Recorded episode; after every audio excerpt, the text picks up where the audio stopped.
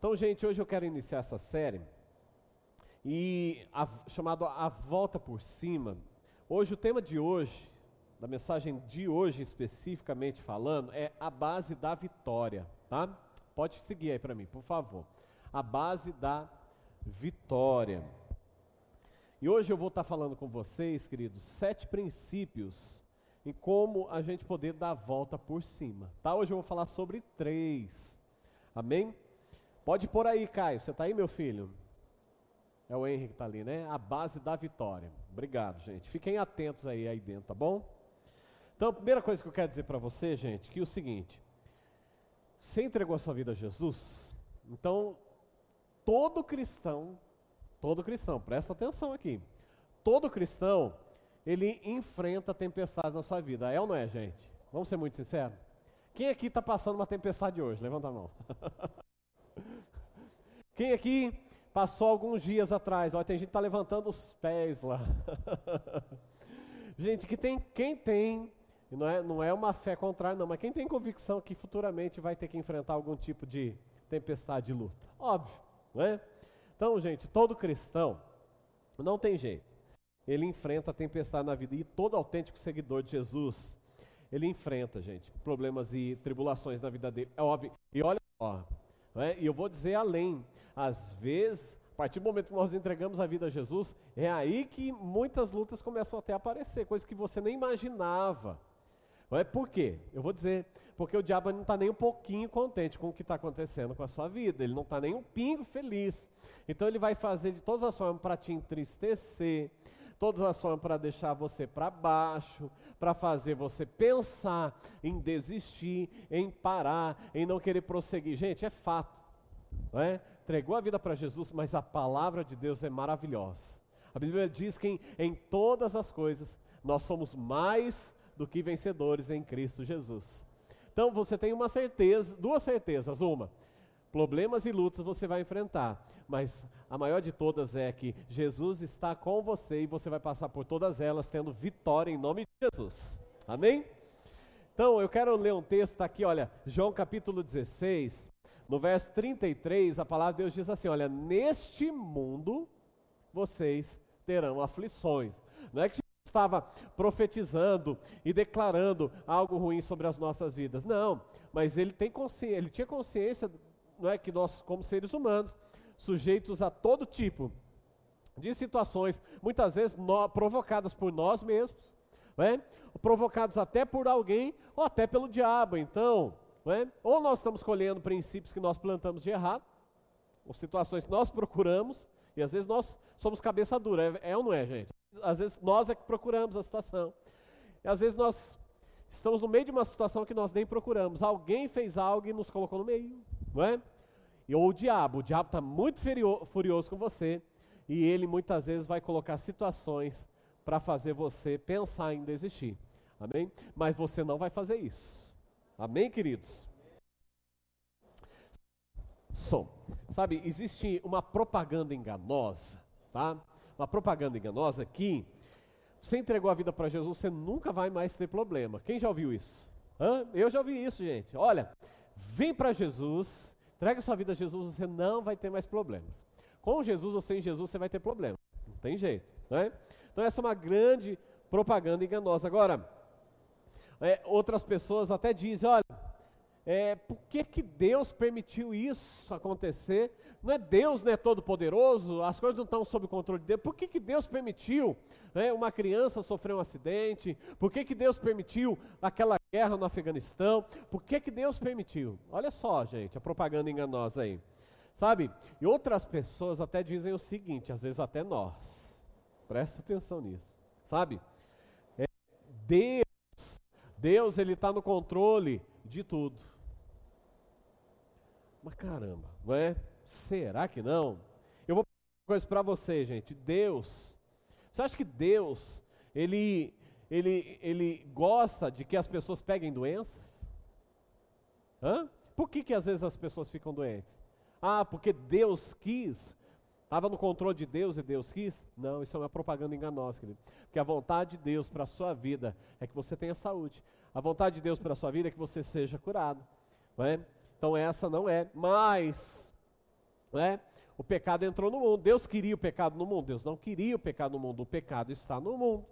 Então nem tudo, sabe, Deus está no controle.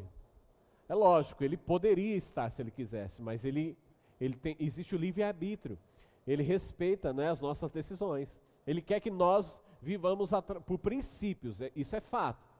Mas quem decide, não é, o que vai acontecer ou não com a nossa própria vida somos nós. Você entende isso? Amém? Tá? Gente, o fato é que eu e você, nós aqui quebramos princípios. Muitas vezes nós estamos colhendo e vivendo algo, foi porque nós plantamos, não é? Sabe, eu tenho pensado muito a respeito disso, sabe? Nós falamos tanto sobre saúde, sobre viver bem, viver muitos anos. Eu vou viver 120 anos, não sei se você sabe, tá? Se você é novo aqui, eu já estou dizendo para você. Eu e minha esposa, nós vamos ver, minha família, vamos ver 120 anos, tá? Mas pelo menos é a palavra de Deus, deixa a gente poder, né, projetar até os 120, então eu vou, em nome de Jesus. Mas, se nós queremos viver bastante tempo nessa terra, nós temos que cuidar com o quê, em primeiro lugar? Com a nossa vida, com o nosso corpo. O corpo não é o templo do Espírito Santo, gente? Então nós temos que cuidar bem, né? Então eu em casa, nós estamos procurando mudar a nossa alimentação, a nossa rotina, a nossa vida, para a gente poder viver mais tempo, servir melhor as pessoas, servir melhor o reino de Deus, não é? Porque o nosso corpo é o templo do Espírito Santo, então vamos lá, então vamos nos esforçar, amém, queridos? Não é? Em todas as áreas, todas as áreas. Então, a Bíblia diz, continuando aquele texto de João 16:33, ele fala, não, neste mundo vocês terão aflições, contudo, olha só que coisa linda, tenham ânimo, eu venci o mundo, eu venci o mundo. E você está com Jesus, olha para o seu vizinho e fala para ele com fé, você está com Jesus, meu amado. Olha para o outro lado e fala assim, você está do lado de quem já venceu. Agora, diga assim, eu sou mais que vencedor em Cristo Jesus. Diga assim, você é mais do que vencedor em Cristo Jesus.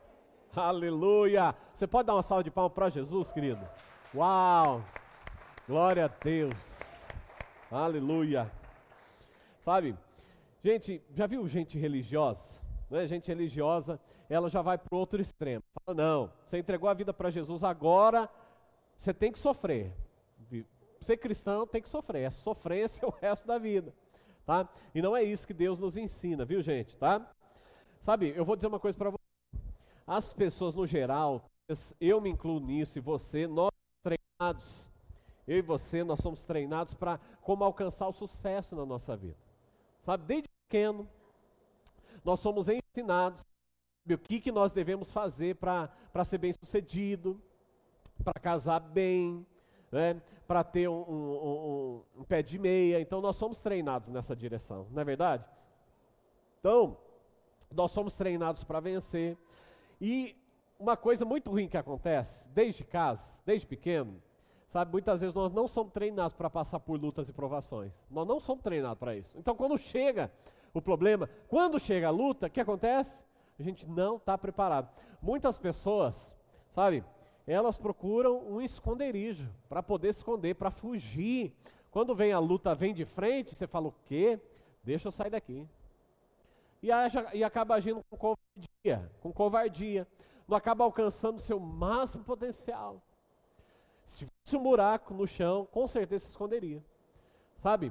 Tem gente que não consegue lidar com um problema. Imagina quando são muitos ao mesmo tempo. Não é?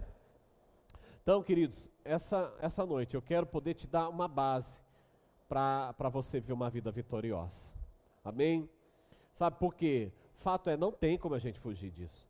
É muito bonito a gente pregar aqui sobre, sabe, você vai conquistar, você vai vencer, a sua vida financeira vai melhorar, mas existe algo, sabe, que está na palavra de Deus, que o próprio Jesus disse, no mundo vocês terão aflições. Em outras palavras, se isso vai acontecer com você, você precisa saber como lidar com isso. Você precisa aprender a conviver com isso e ainda mais, não só viver com isso, mas andar em vitória depois disso. Amém? Porque você vai ter vitória em nome de Jesus. Em nome de Jesus. Sabe? Então tem pessoas que quando vem a provação, quando vem a luta, quando vem o problema, acaba, sabe, desmontando.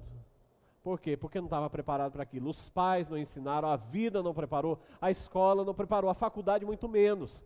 Tudo nessa vida só nos preparou para vencer, para ser vitorioso e assim por diante, não é?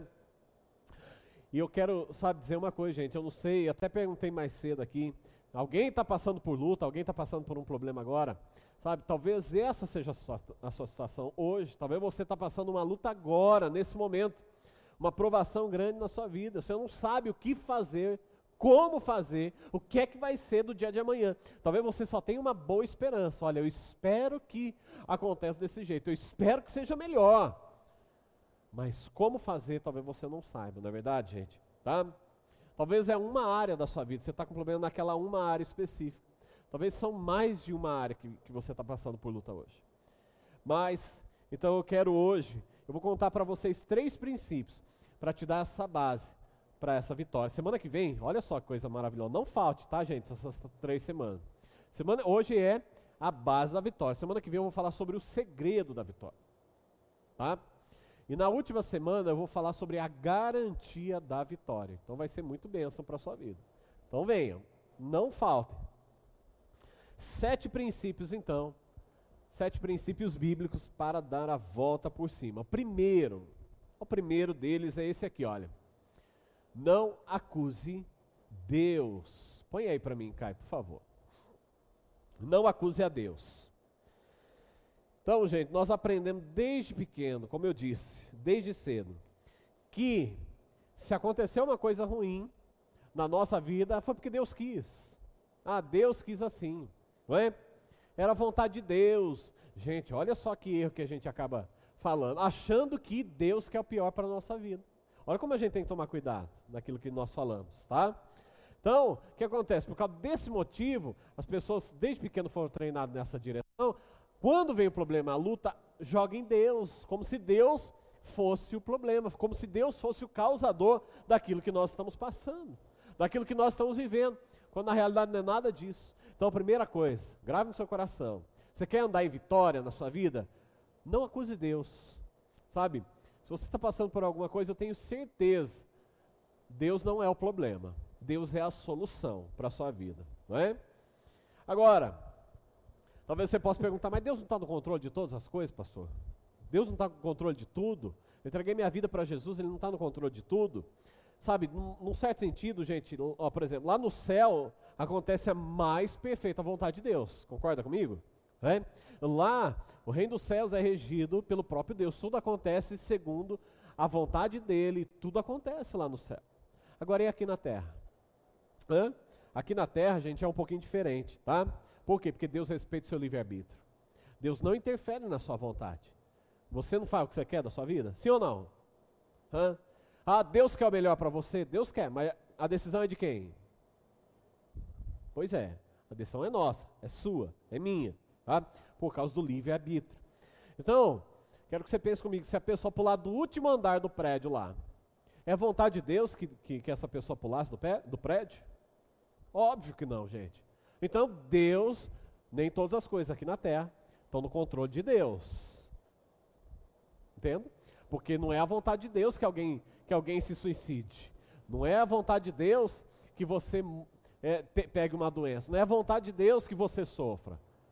No céu é, mas aqui na terra não, por causa do livre-arbítrio. Ah, gente, pensa, Deus não quer que nós sejamos robôs. Não é? Senão ele teria feito um monte de robô aqui na terra, tá? Todo mundo fazendo o que Deus quer e ponto final. E não é assim. Deus deixou eu e você livres para poder escolher Ele. Você pode escolher Ele. Hoje, por exemplo, você está aqui nesse culto. Você pode escolher dormir, ouvindo a mensagem do pastor. Você pode falar, não, hoje, a mensagem que eu vi hoje vai ser algo precioso para mim, eu vou tomar uma decisão hoje para a minha vida, porque o que adianta eu sair da minha casa, vir para um culto, sabe, eu sei que Deus está presente lá, mas o que adianta eu sair da minha casa e ir para o culto, se eu vou sair dali, eu não vou aplicar nada, tanto fez como tanto faz, sabe, ou eu só pego pincelados daquilo que o pastor falar, eu vou filtrar tudo que o pastor falar hoje, eu só vou pegar aquilo que me agradar, aquilo que for da minha vontade. Sabe, você pode fazer isso. Porém, todas as decisões que nós tomamos hoje, elas vão ser, sabe, colheita lá no futuro. Amém, gente? Tudo que você escolhe hoje, hoje você até pode escolher o que você quer plantar na sua vida. Só que o fato é, você não tem opção do que você vai colher. A colheita é inevitável. Então, quando eu e você, nós quebramos princípios da palavra de Deus, mesmo que a vontade de Deus seja outra, nós vamos colher aquilo que nós plantamos. Então, pensa bem nisso. Pensa bem nisso. Nunca acuse Deus, sabe? Deus não tem a ver. Agora, Deus, com toda certeza, Ele quer que eu e você, as pessoas, possam alinhar, sabe, a sua vontade, a minha vontade, com a vontade de Deus, a vontade mais perfeita do céu. Quando a gente alinha a nossa vontade com a vontade de Deus, nós começamos a colher o fruto, sabe, desses princípios na nossa vida. É maravilhoso, gente. É maravilhoso o que Deus tem para fazer. Deus realmente tem algo maravilhoso para você. Deus tem. Esse é o desejo do coração dele para você. E o interessante, sabe o que a palavra de Deus diz? Olha, que Deus, ele já nos abençoou. Olha só, Deus já nos abençoou com toda sorte de bênçãos. Mas sabe aonde? Na terra? Não, nas regiões celestiais. Quer dizer, a partir do momento que você entregou a sua vida a Jesus, tudo que é de bom, é de melhor, já está disponível para você. Toda vez que você anda em princípio, anda segundo a palavra, segundo a vontade de Deus, aquilo que está nas regiões celestiais começa a manifestar na sua vida. Isso é maravilhoso, gente. A gente poder viver isso. Sabe aquela palavra que diz, olha, creia no Senhor Jesus, será salvo você e a sua casa? Quando você começa a viver, os princípios começam a manifestar na sua vida.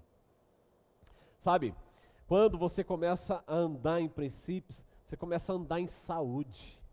Não é? Você começa a ter saúde na sua vida, livre de doenças, livre de todo mal. Começa a andar em princípios, praticar a palavra de Deus. Quando você começa a andar em princípios, Deus restaura e transforma a sua família.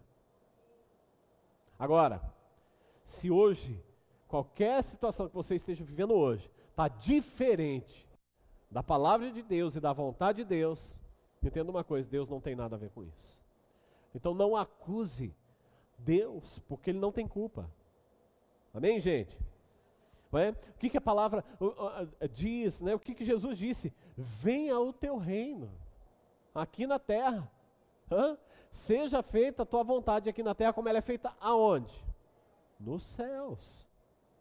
Então, aqui na terra, a vontade mais perfeita de Deus ainda não está acontecendo. Não é para aquele que quebra princípio, mas para aquele que já está vendo os princípios. O céu está manifestando aqui na terra. E você, em nome de Jesus, vai ser aquele que mais vai manifestar o céu na terra através da sua vida, em nome de Jesus. Eu creio nisso. Tiago capítulo 1, verso 13.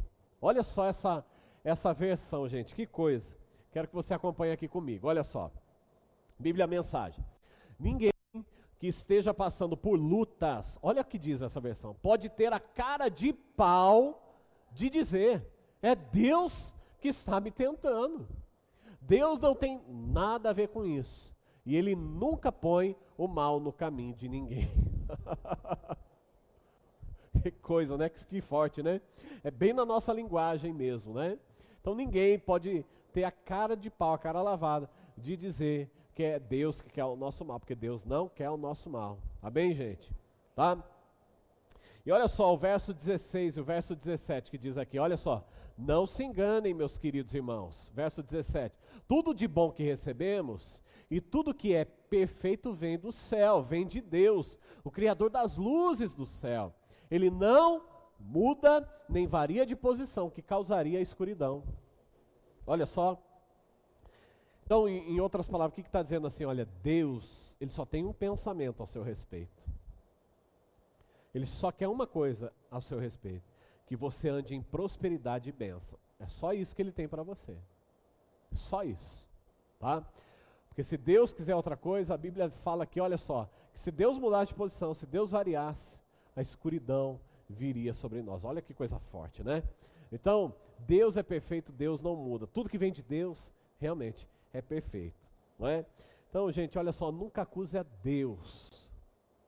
Nunca ponha a culpa em Deus pela situação que você está vivendo. Por quê? Porque Deus está lutando junto com você para você dar a volta por cima. Tá bem? Dar a volta por cima.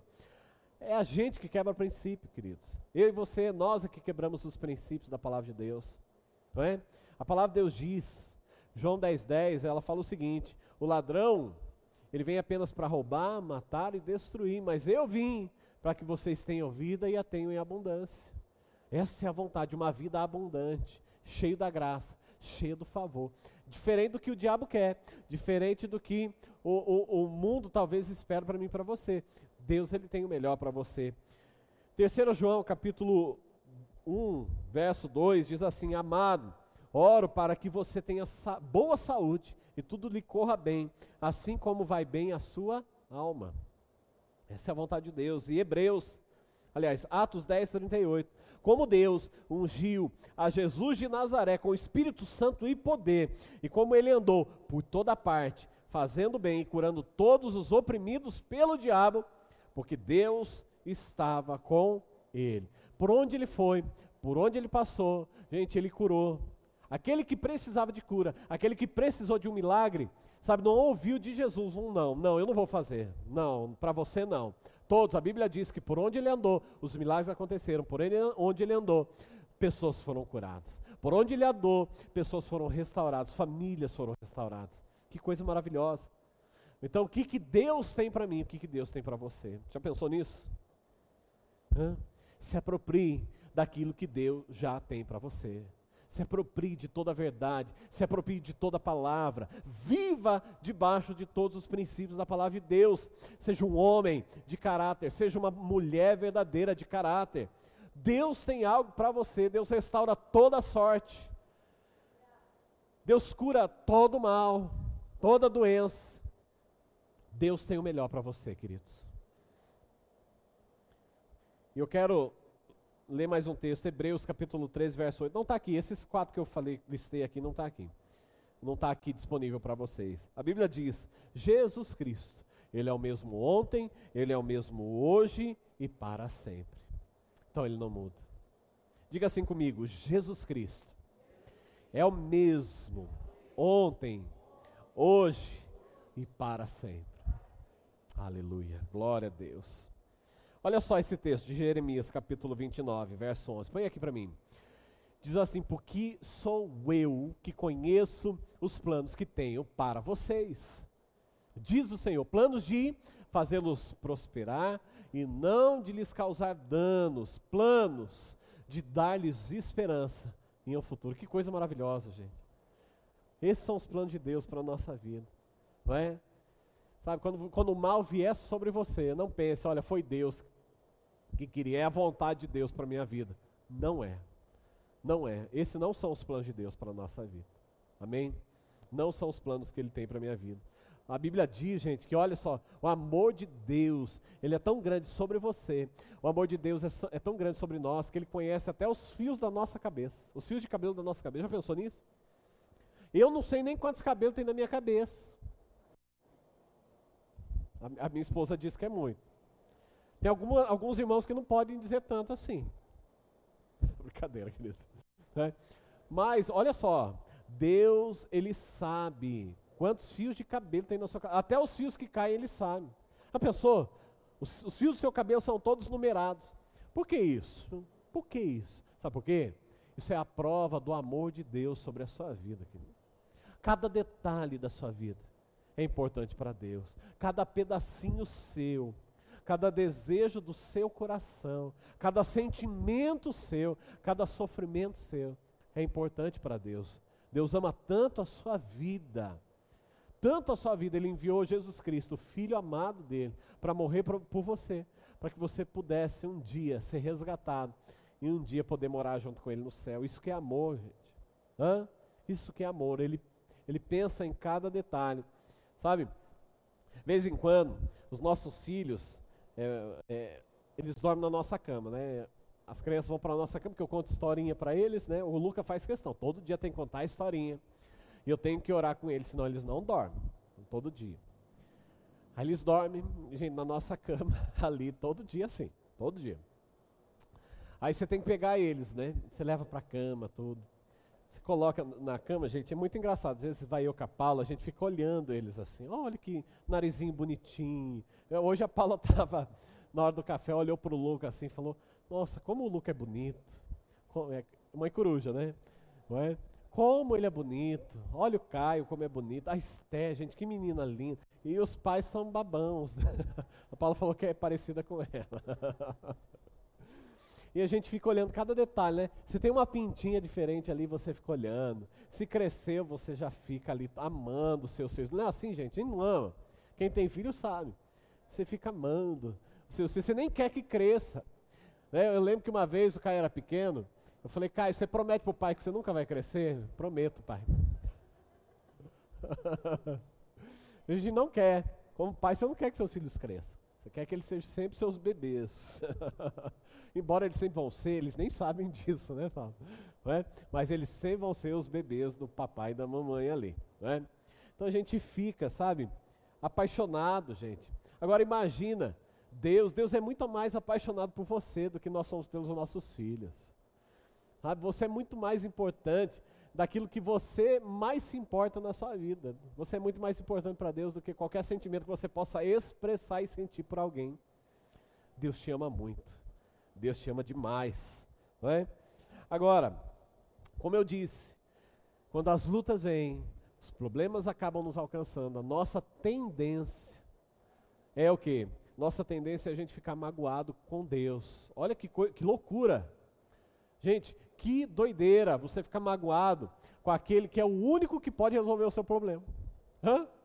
Não é verdade? Se Deus é a solução, a gente fica bravo, entristecido, magoado com o único que pode nos ajudar. Que doideira, né? Sabe? Então, em nome de Jesus, primeira base para a sua vitória é: não acuse Deus. Deus não tem culpa. Primeira coisa. Segunda coisa que eu quero falar com você é essa aqui, olha. Entenda a pedagogia de Deus.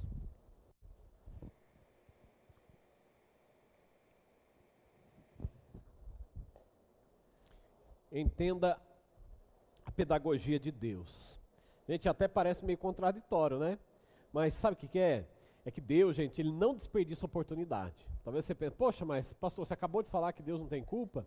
E agora, nós temos que entender, gente, Deus ele vai usar até as situações que nós estamos passando para querer nos ensinar alguma coisa, não é?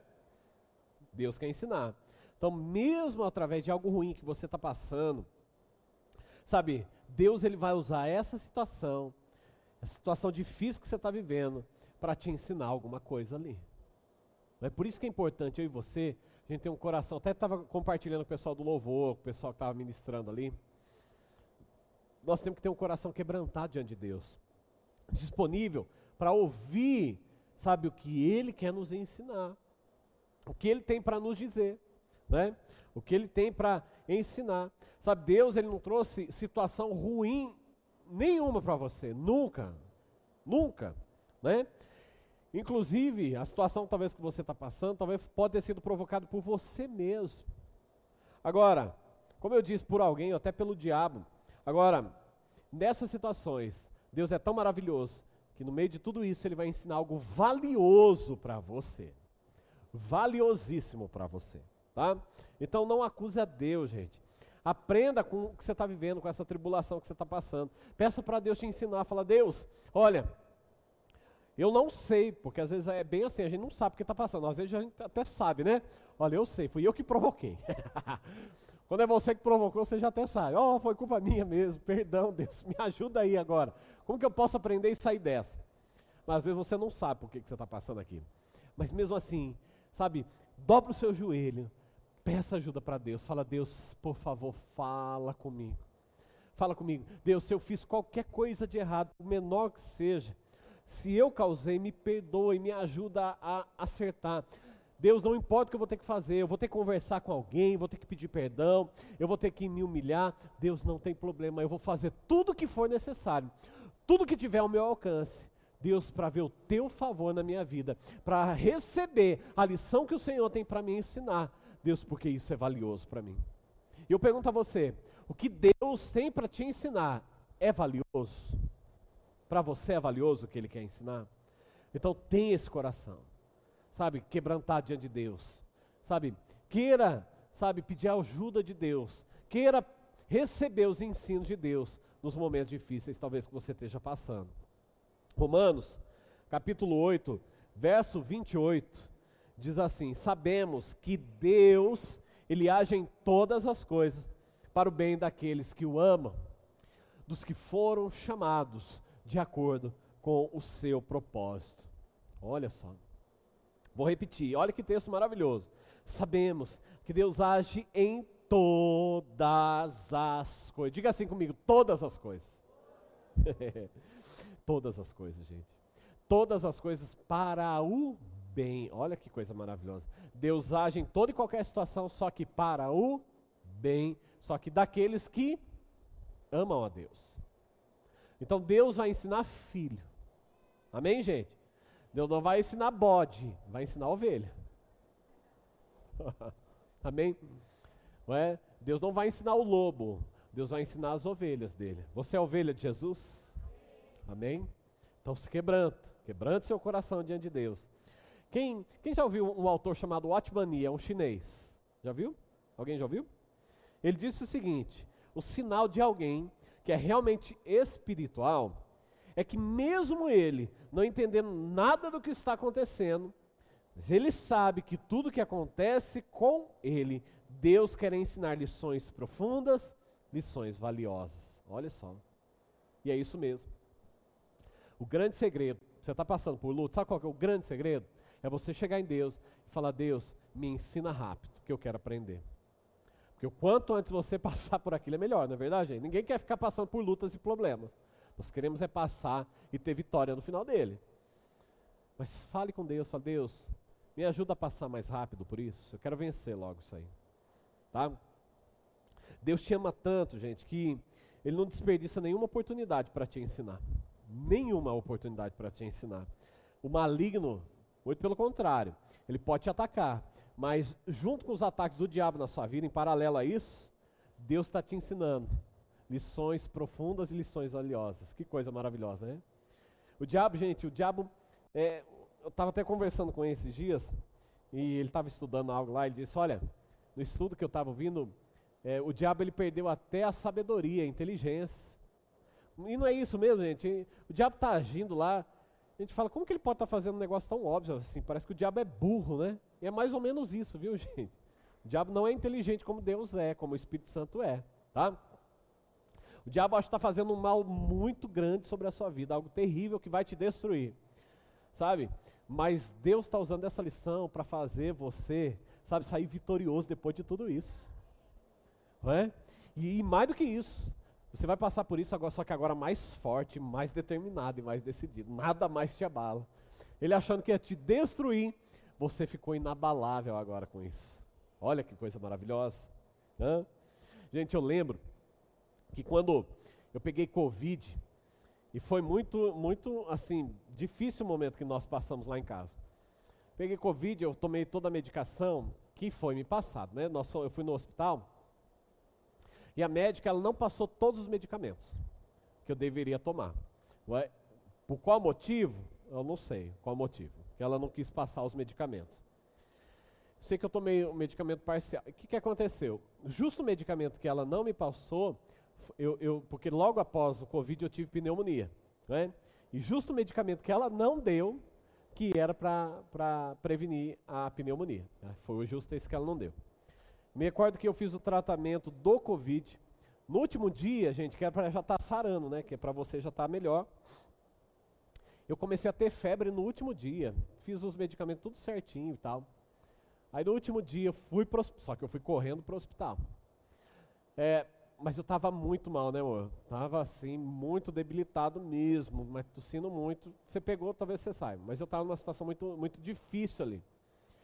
Gente, eu me recordo que nunca senti algo na minha vida como eu senti, um espírito de morte mesmo. A sensação que eu tinha era que eu ia morrer. Né? E eu falava para Paula, vou lá, mas se eles quiserem me segurar para internar, eu não vou ficar, eu vou fugir de lá. Porque o que a gente estava ouvindo? Quem ficava internado Morria, falando, eu não vou ficar lá não. Eu vou ficar em casa. Lá eu não fico. Não vai tomar meu celular, não vai pegar nada de mim não. Pula a janela, mas não fico lá. Gente, eu sei que o médico, ele até questionou, ele falou, olha, mas por que você não tomou tal medicamento? Não é? Eu falei, mas não me passaram. Ele até desconversou, ele não, talvez não queria, sabe, entrar no trabalho da outra médica, tudo. Bom, fato é que daí ele começou a me tratar agora não, mas por COVID, agora por pneumonia. Gente, fui para casa. Aliás, quando eu estava indo ainda, e esse sentimento muito ruim, eu lembro que quantas vezes aqui na igreja eu já ministrei sobre fé, né? Não é? Irmãos que estão aqui já há tempo. Quantas vezes séries sobre fé. E naquele momento eu falei, meu Deus, eu sempre ministro sobre fé. Que negócio é esse de morrer? Eu não vou morrer não, eu vou viver muito ainda, o Senhor tem propósito e tal. Não vou morrer não. Comecei a pegar todos aqueles textos, gente. Todas aquelas mensagens. Lá no hospital mesmo. Lá com o celular, lá eu comecei a ler aquelas mensagens, deixar a minha vida ser inundada por aquilo. E a minha fé foi sendo revigorada. Ali dentro mesmo do hospital, antes de passar pelo médico. Eu já sabia que Deus já estava me curando naquele momento ali. Naquele momento. Fui para casa, gente. Olha, passei um período difícil até, por causa da pneumonia, muita tosse, muita fraqueza, tudo. Mas, graças a Deus, fui curado. Aí o médico ainda falou o seguinte, ele falou, olha, ainda bem que você veio aqui agora. O seu pulmão, ele está realmente um pouco, só que ele só está um pouquinho lá embaixo. Se você tivesse demorado mais algumas horas, nós íamos ter que entubar você. Olha só. Mal sabe ele que eu não ficaria de jeito nenhum, né? Mas tudo bem, tá? Então, uma coisa eu vou dizer para você, querido, se apegue à palavra de Deus. A palavra de Deus é que vai te dar a vitória. Você quer passar pelas lutas, é vitorioso, se apegue aos princípios da palavra de Deus. Eu comecei a aplicar os princípios, falei, não, eu vou começar a declarar que eu já estou curado, que eu já estou sarado em nome de Jesus. E comecei a me apropriar, eu sabia que Deus queria me curar, então comecei a pegar textos da palavra de Deus, dizendo que Deus é um Deus que cura, Deus é um Deus que sara. Então eu falei, Deus, essa é a sua vontade para a minha vida, então Deus não quer que eu morra. Então eu comecei a declarar, falei, Deus, obrigado. Obrigado porque, Deus, eu posso pedir ao Senhor e eu sei que eu vou sair daqui curado, agora é só um processo. Então eu já comecei a liberar com as minhas palavras que eu já estava curado. Gente, é a palavra de Deus que faz o milagre acontecer, sabia disso? É a palavra de Deus. Agora a terceira base aí para você. Então a primeira que eu falei foi, não acuse a Deus. A segunda base foi, entenda a pedagogia de Deus, que Deus quer te ensinar. E terceiro, aprenda a tomar os remédios de Deus. Você vai entender um pouquinho isso aqui hoje. Êxodo capítulo 15, verso 20 em diante, nós vamos ler um pouquinho aqui. Olha só, o que fala aqui, a profetisa Miriam, irmã de Arão, ela era irmã de Moisés também, tá? Ela tomou um tamborim, e todas as mulheres saíram atrás dela com tamborins e com danças, tá? E Miriam, verso 21, lhes respondia, cantai ao Senhor, porque gloriosamente triunfou e precipitou no mar o cavalo e o seu cavaleiro. Para você entender o contexto aqui, o que aconteceu? Por que elas estavam felizes e cantando? Né? Deus havia tirado o povo dele do Egito, gente, né? Do tempo da escravidão, Deus havia tirado. E ele chegava diante do Mar Vermelho ali, o exército do faraó estava vindo atrás e o mar na frente, eles não tinham por onde correr. Aí Deus abre o mar e eles passam por entre o mar. Quando o último acaba de passar, o exército do faraó já estava perseguindo eles ali. Então o mar se fecha, todo o exército morre e eles podem ver então o grande milagre que Deus havia realizado ali, porque era algo, gente, espetacular. Pensa. O mar abrir, você olha de um lado assim é tubarão nadando, olha do outro a baleia nadando. Que coisa maluca, você passando em terra seca ainda.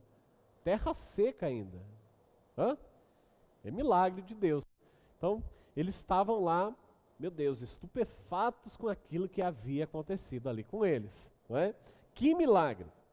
Continuando, verso 22, fez Moisés partir a Israel do Mar Vermelho, tá, dali em diante, e saíram para o deserto de Sur. Caminharam 3 dias, diga assim comigo, 3 dias. Tá, 3 dias.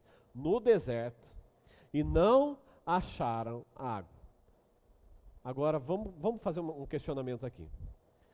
Deus fez um grande milagre agora em pouco com aquele povo? Hã?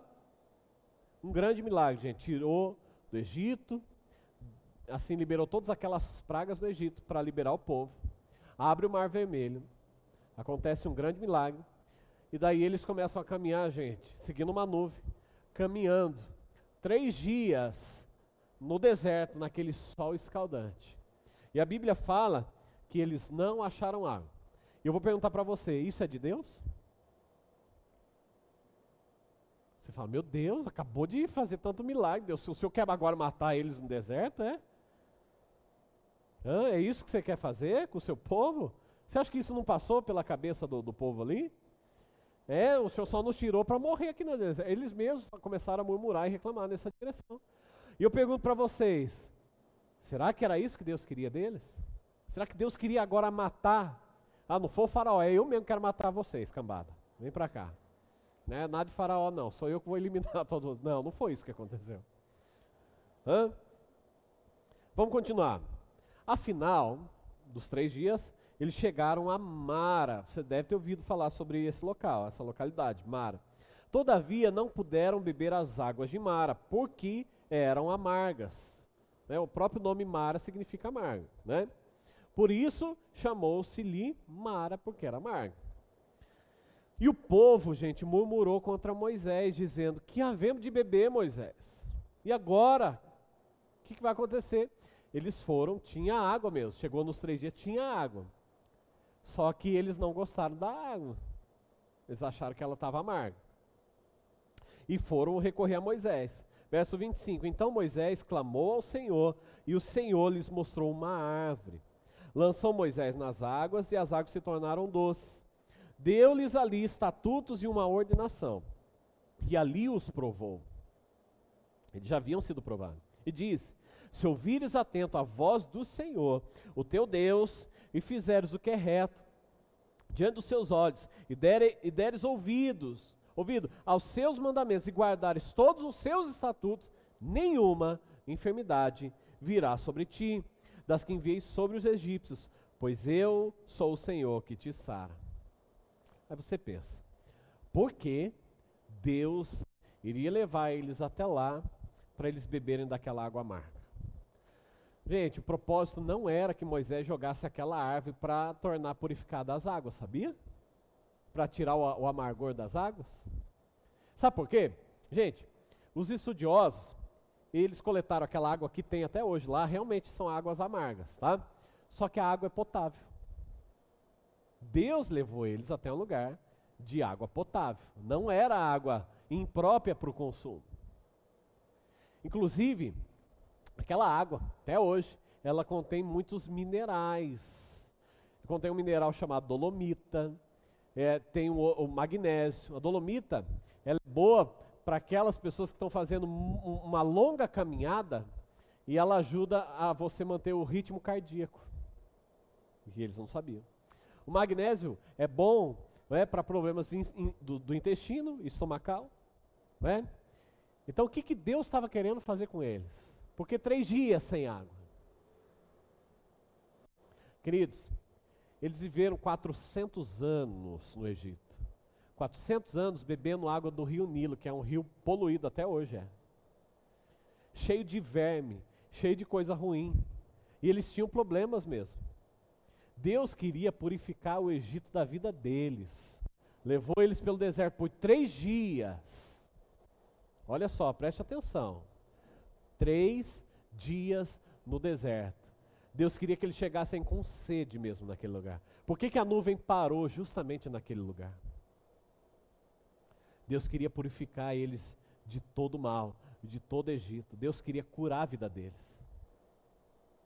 Pensou nisso? Que coisa, né? Que coisa. Sabe? Só que essa água ela era amarga, era potável, mas era amarga. Mas era o que ia curar a vida deles. Se você ler alguns textos adiante, você vai ver que eles tiveram problemas mesmo, de saúde. se eles tivessem bebido daquela água do jeito que eles deveriam ter tomado, sem ter jogado aquela árvore, gente, provavelmente, ela tirou o amargor, mas também tirou todas as propriedades medicinais que tinha para sarar e curar eles. Tanto é que mais adiante, vamos continuar lendo o texto, olha aqui.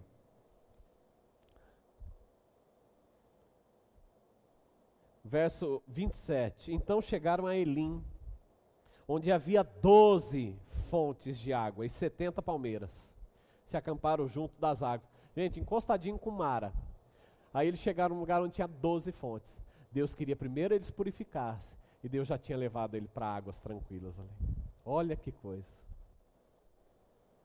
maravilhosa que Deus tinha para eles, mas eles abriram mão. Às vezes, nós não tomamos o remédio que Deus está nos dando. Sabe, às vezes, querido, esse culto aqui agora, essa palavra que você talvez está ouvindo aqui, ela deveria ser um remédio para você. Sabe, quando nós não damos ouvidos àquilo que Deus está falando, quando nós fazemos de conta que não é conosco, quando nós não queremos tomar o remédio, sabe o que acontece? O Egito vai continuar dentro da gente. Todos os parasitas, todo o mal que Deus, porventura, queria nos curar e nos sarar, por causa da nossa má atitude, por causa da nossa murmuração, por causa do nosso orgulho, da nossa prepotência, muitas vezes. A gente acaba não bebendo desse remédio, não vivendo o melhor de Deus para a nossa vida. Sabe quem quer remédio para você? Marido, presta atenção aqui. Sabe quem é remédio para você? Olha para o seu lado aí. Olha para sua esposa. A sua esposa, muitas vezes, ela fala para você, não faça isso, não faz assim. E você vai lá e faz. Daqui o que acontece? Quebra a cara. Sabe quem quer remédio para você? Preste atenção aqui. O seu líder, muitas vezes, é remédio para você. Às vezes o seu líder está querendo te ensinar, querendo te exortar, e você não bebe desse remédio. O remédio que ia te purificar, ia te fazer um bem, você acaba não querendo tomar desse remédio. Deus levaria você nas águas, 12 fontes de águas lá. Com certeza Ele vai levar você para lá. Mas você antes precisa tomar o remédio de Deus para a sua vida. Não faça de conta, sabe, que isso aqui não é com você, que não é para você. Sabe, não fica pensando, essa palavra não é para mim, é para o meu vizinho, eu estou pensando em alguém que age assim. Não, essa palavra é para você mesmo, não é para ninguém, é para você. Não é para o seu vizinho, não é para sua esposa, não é para o seu esposo, nem para os seus filhos. Essa palavra é para você mesmo, para ninguém. Sabe, eles receberam um milagre paliativo. A árvore jogou, não era mais amarga, mas perdeu todas as propriedades de cura sobre eles. Êxodo, aliás, vamos continuar aqui. Deus, gente, olha só. Deus muitas vezes está dando a chance para muitas pessoas aqui. Sabe, então, para de ser cabeça dura. Para, sabe, de ser orgulhoso, se humilha. Bebe do remédio que Deus quer te dar. Sabe, aceite a correção. Deus está te dando chance. Deus te ama. Deus quer o melhor para você. Mas não lide com as coisas de Deus de qualquer jeito. Porque Deus é bondoso, mas tudo tem limite. Tudo tem limite. Com Deus também, tudo tem limite. Então, como que eu e você, nós podemos tomar esses remédios? Já pensou nisso? Olha só, põe aí, Caio, para mim, por favor. Como que nós podemos tomar? Primeiro, fique longe de toda murmuração, primeira coisa. Segunda coisa, entenda que o seu desconforto agora poderá ser a água amarga que vai lhe curar. Terceiro, aprenda com os tratamentos de Deus. É assim que você vai beber esse remédio. Fique longe de toda murmuração. Entenda que o seu desconforto agora poderá ser a água amarga que vai te curar. e aprenda com os tratamentos de Deus. Provérbios capítulo 12, verso 1 diz assim: quem ama a disciplina, ama o conhecimento, mas o que aborrece a repreensão é estúpido. E não sou eu que estou dizendo, é a palavra de Deus. Beba da água amarga, queridos. Ei, presta atenção aqui, beba da água amarga. É ela que vai te curar. Não é passar a mão na cabeça, não é fazer de conta que não é com você. Beba da água que Deus está te dando para você beber. Eu vou dizer uma coisa, ninguém, ele vai alcançar o seu máximo potencial sem receber repreensões que o instruam. É o que a palavra de Deus nos ensina. Ninguém pode ser, sabe, um grande líder, ninguém pode ser um grande pai de família, ninguém pode ser um grande empresário, um grande funcionário, ninguém pode alcançar o seu máximo potencial sem ter alguém ali, olha, sabe, moldando você, dizendo, olha, não é assim, cabeça dura. E a sua esposa vai falar muito disso, desse jeito mesmo. Ela não vai medir as palavras.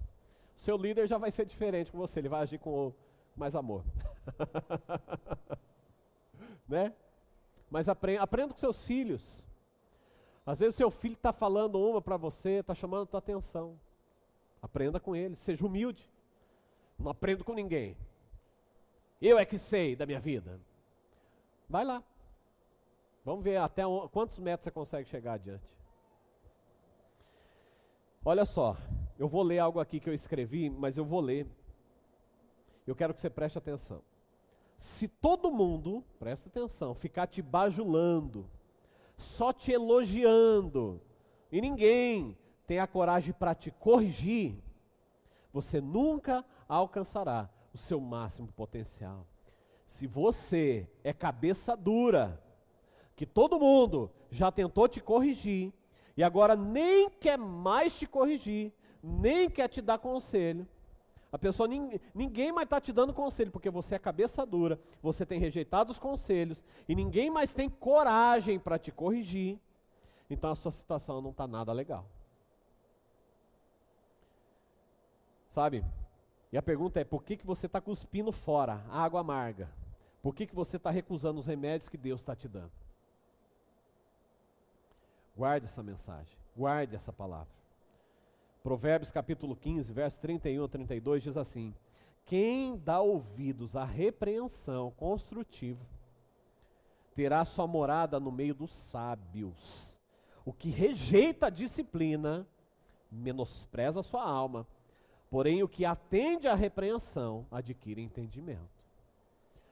Então, receba o que Deus está querendo fazer na sua vida. Se humilhe na presença de Deus, se quebrante na presença de Deus. Eu quero encerrar com essa ilustração aqui. A ilustração, você viu a águia ali no começo, né? Eu quero encerrar com a ilustração da águia para você. Gente, você sabia que a águia, ela não é nem a maior ave, e ela nem é a mais forte de todas. Ela não é, ela é grande, ela é forte, mas não é a maior de todas, nem a mais forte de todas. Só que, sabe qual que é a diferença dela para as outras aves, para os outros animais? Sabe qual que é a única diferença? É que quando vem a tempestade está chegando, ela não se esconde. Você sabia disso? Preste atenção aqui, eu sei que o pessoal está subindo, mas não dispersa não, tá? A águia é o seguinte, ela vai voar, ela voa na direção da tempestade. Ela tem alguns sensores nela, que ela sabe quando a tempestade está vindo. Então ela se antecipa, quando está todos os animais se escondendo, sabe, procurando esconderijo, a águia ela está alçando o voo na direção da tempestade, indo na direção da tempestade. Só que às vezes ela não consegue voar por cima ainda, porque não deu tempo, a tempestade veio mais rápido de encontro com ela. Sabe o que a águia faz? Ela, naquelas ondas de vento forte, ela tem um mecanismo que as suas asas, elas travam. E ela começa cada vez mais, no meio da tempestade, no meio daquela situação difícil ali, ela começa, sabe, a tomar mais altura, no meio da tempestade, cada vez mais alto.